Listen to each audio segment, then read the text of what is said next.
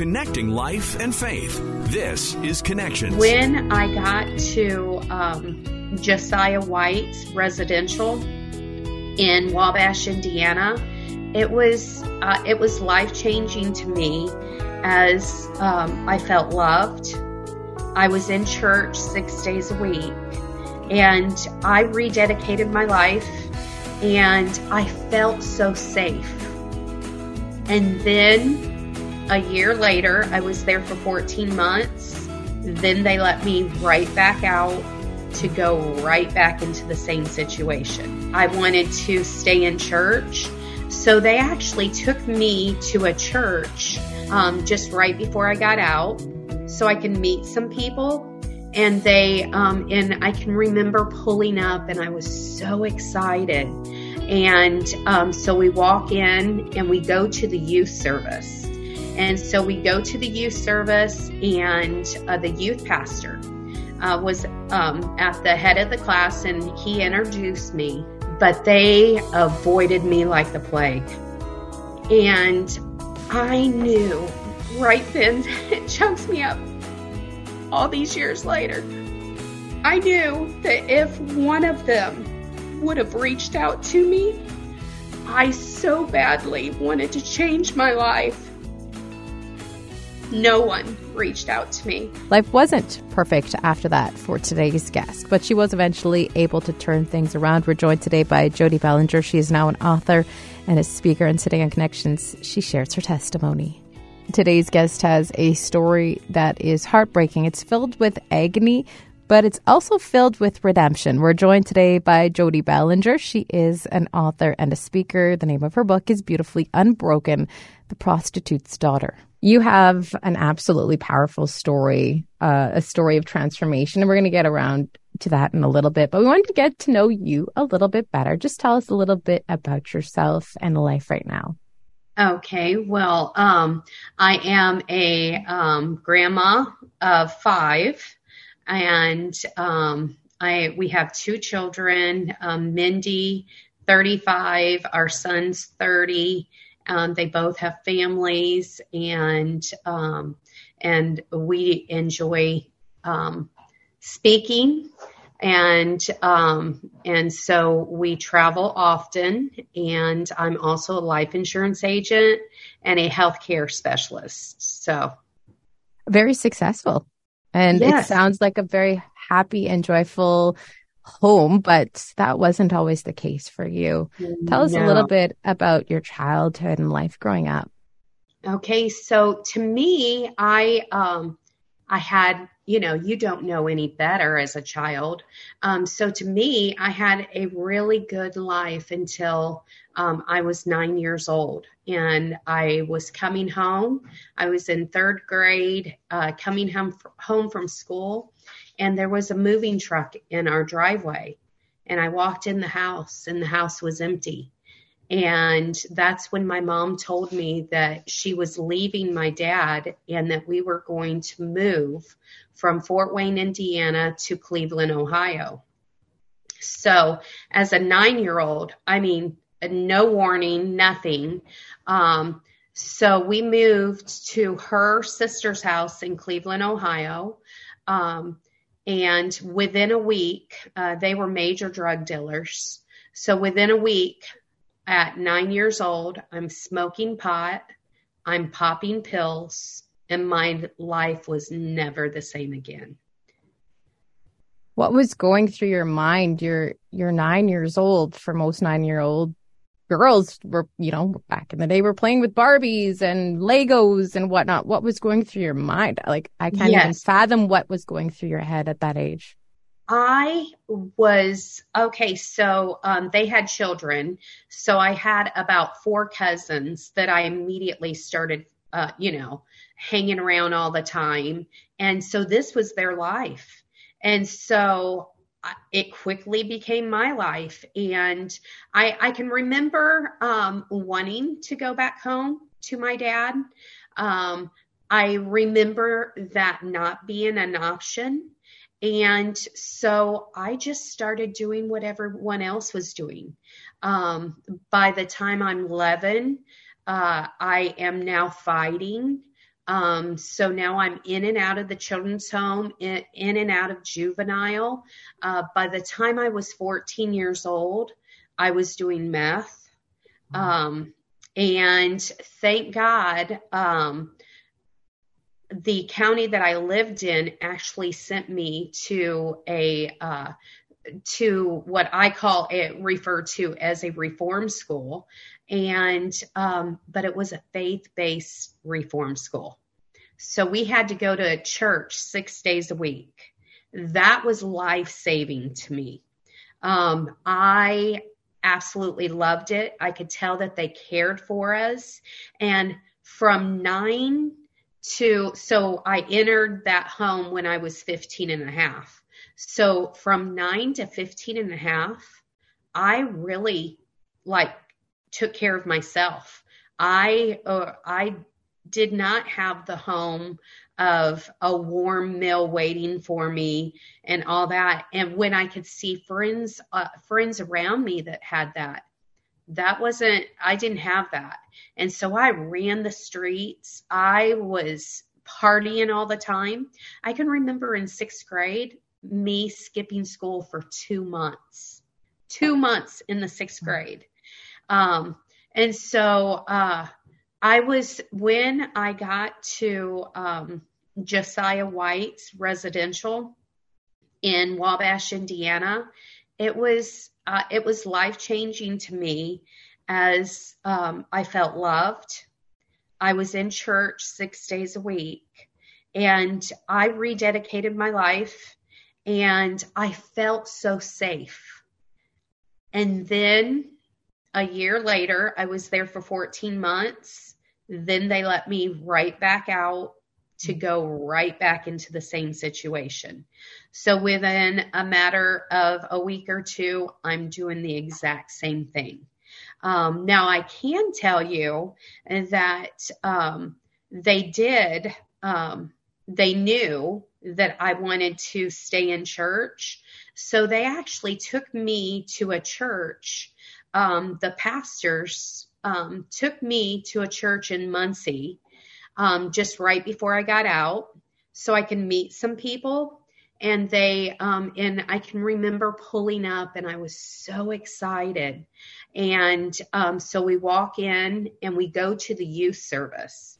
And so we go to the youth service and uh, the youth pastor uh, was um, at the head of the class and he introduced me. And they, I don't know what it was about me, but they avoided me like the plague. Mm-hmm. And I knew right then, it chokes me up all these years later. I knew that if one of them would have reached out to me, I so badly wanted to change my life. No one reached out to me. I knew that day that I would never go to that church again and mm-hmm. that I would be back doing the same thing because I wasn't accepted. And so I just feel like it's so important to let people know just a smile, go up to people, welcome them because it would have changed my life. But instead, I found myself in women's prison within a few years of that, uh, spending six years in prison. Um, but I can remember being so excited and I'm going to meet new friends. I'm going, you know, I just really wanted that. And it didn't happen. We hear that all the time. A lot of our interviews, yeah. people who have had a rough life walk into a church and then they sit in the back, they sit in the yeah. corner, and nothing happens. How can we as a church do a better job when it comes right. to that? And you know start? what? Since I am one of those people, I see new people, and I think it's because I was there. Mm. I will walk up to them, thank them, you know, start talking to them because I know how it feels not to have anyone. So it still makes me cry today. you know it what I'm saying? It impacted your life yes. greatly. Did that yes. affect your, okay, first of all, how was your faith in the midst of all of that chaos prior to you entering that school? And then your faith after that incident happened? Yes. Okay. So um, I can remember um, when I was about five years old, my mom started going to uh, church, and I can remember loving it. And I can remember remember the felt little people, you know, because mm-hmm. I'm in kindergarten and they're telling the stories, and I can just remember really liking it. And I can remember getting baptized and me just loving you know, that we went to church. Well, then something happened and we didn't go back. So when I went to White's and I had that feeling and I, uh, I knew that they really loved me. They, they, um, gave me attention. Um, and I was the girl that really needed that because I had just went six years without it. Hmm. And so, um, up so five years old we went for a short time and i can remember i love this i love jesus i you know and then we didn't go but i never stopped believing um, and then after spending a year at white's and then me going to that church and them completely not even talk you know what i'm saying just yeah. disregarding me um, I was so let down as a teenager. And I was just like, if they're not going to accept me, you know, I can't do anything about it. I went right.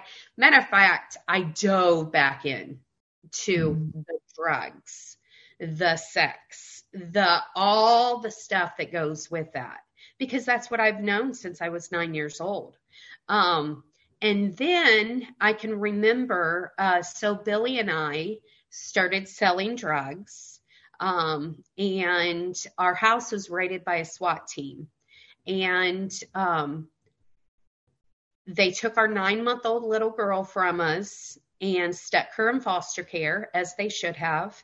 And they uh, put Billy and I in jail. We bonded out. And at that time, both of us were like, we need to change. Uh, we need to change where we're living at. All of our friends were on drugs. We knew that we needed to change our atmosphere. And uh, so then at that time, we decided to move to Indianapolis, which was about an hour away. Now we live in Indiana. So we move about an hour away.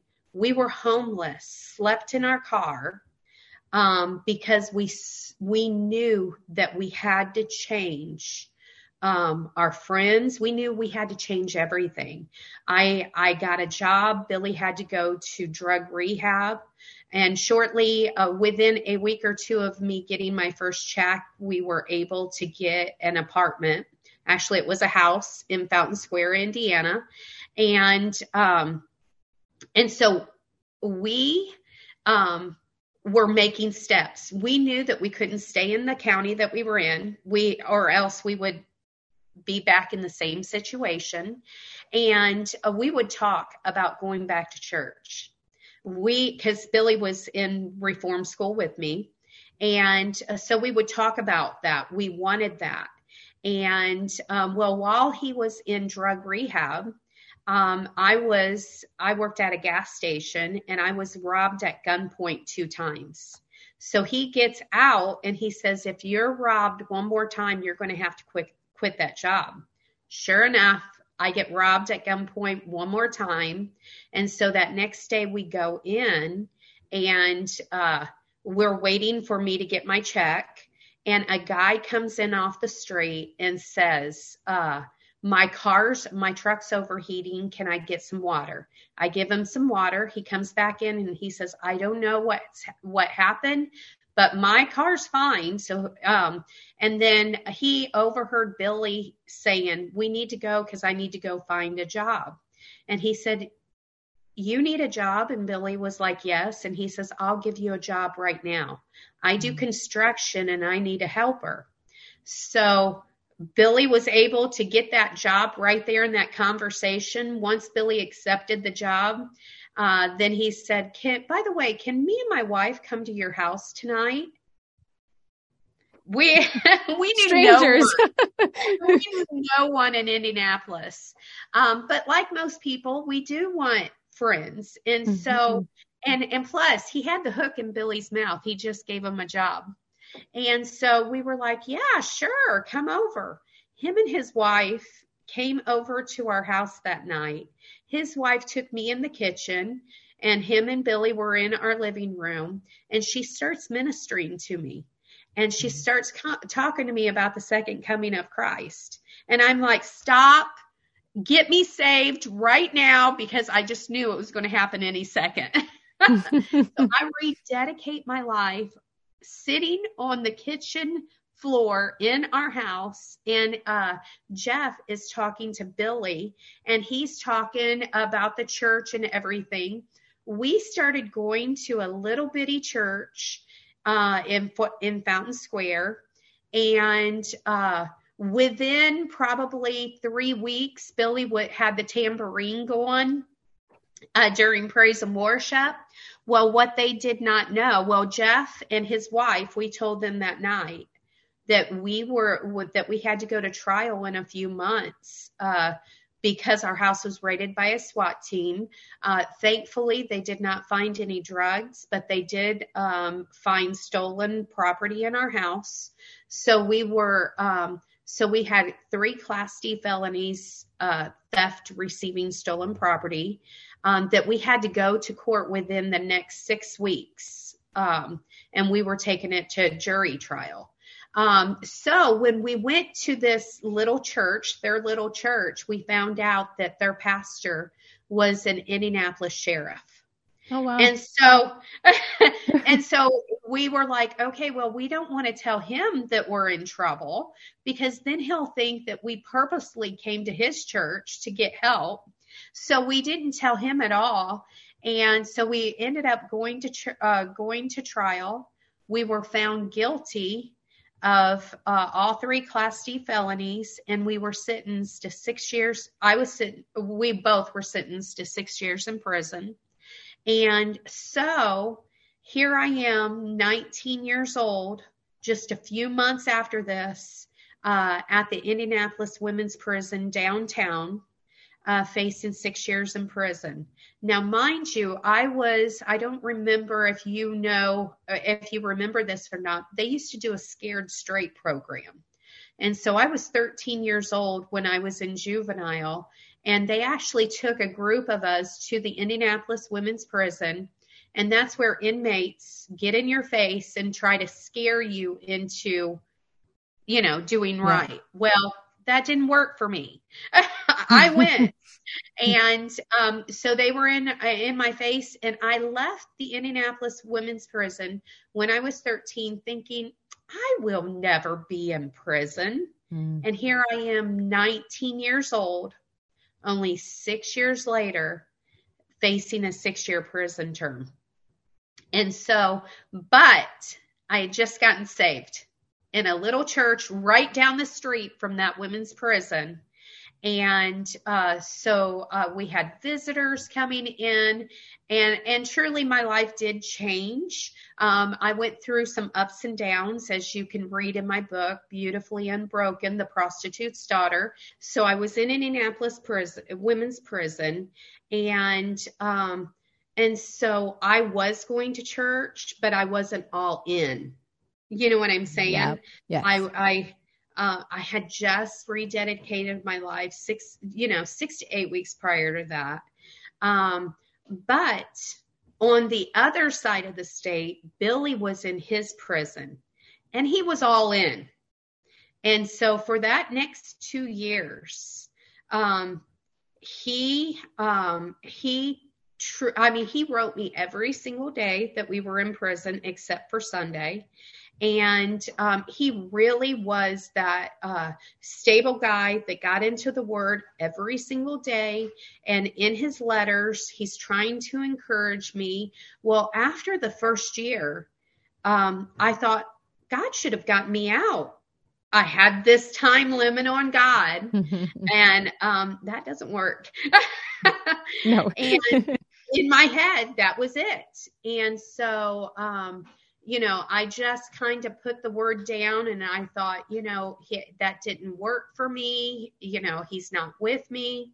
And, but Billy has stayed in the word. And then uh, we ended up getting a, uh, the Indiana Supreme Court sent us back to court uh, to get a new hearing on why she gave us aggravated sentences for stolen property. And so when we went back, she let us out after two years. Mindy now, uh, when we got locked up, Mindy was nine months old. And um, when we got out, she was three and a half years old. Wow. We uh, were able to get custody of her. Um, because of Bill's faith and standing on the word and full, two full years of really digging in the word and just soaking himself in the word, we started going to church and I had to get back into it because, you know, just everything from the past and which took me probably a year to really let go and go, okay, Lord, I'm yours you know, I'm completely yours. Um, and we've been living for the Lord ever since. And I'm just thankful for people um, that has uh, really given us a hand up.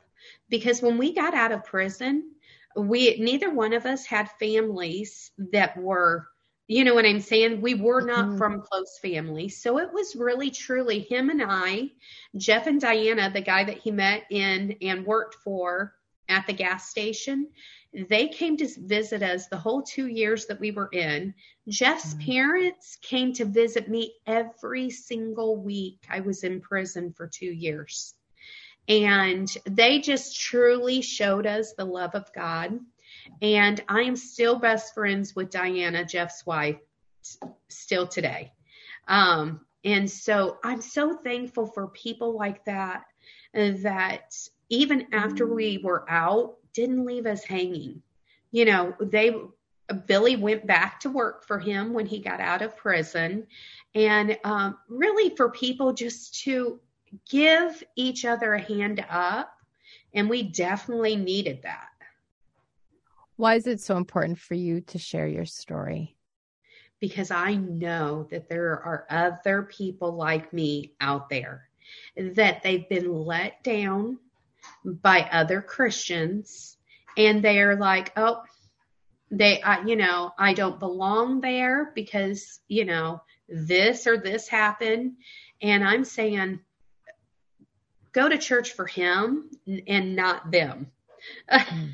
And so, and, um, and it took me a long time to get over that. Even I still cry when I think back about that because I was so in, so ready to meet new friends when none of them wanted anything to do with me. And I was just like, do I have a sign on? You know, mm. like, why do they not want anything to do with me? Um, but I know there's so many people out there that has went through the same thing that I have um, and they need to know, you know what? There, find the right church because there are people out there that will accept you and will be your friend. Um, but go for him. You never know how one simple moment of just listening to someone or saying hi or you know even waving can change their life. Yes. Yes. That is true. And that's, ex- and so I maybe go over the top on that.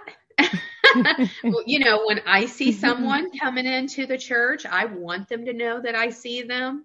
I want them to know, you know, I we always introduce ourselves. Um, but yes, yes, even if just someone looks over and smiles. Mm. I mean, to someone yes. um, that is taking that step of faith to just to even come to church. They need that. Mm. Even if they say they don't need it, they need it.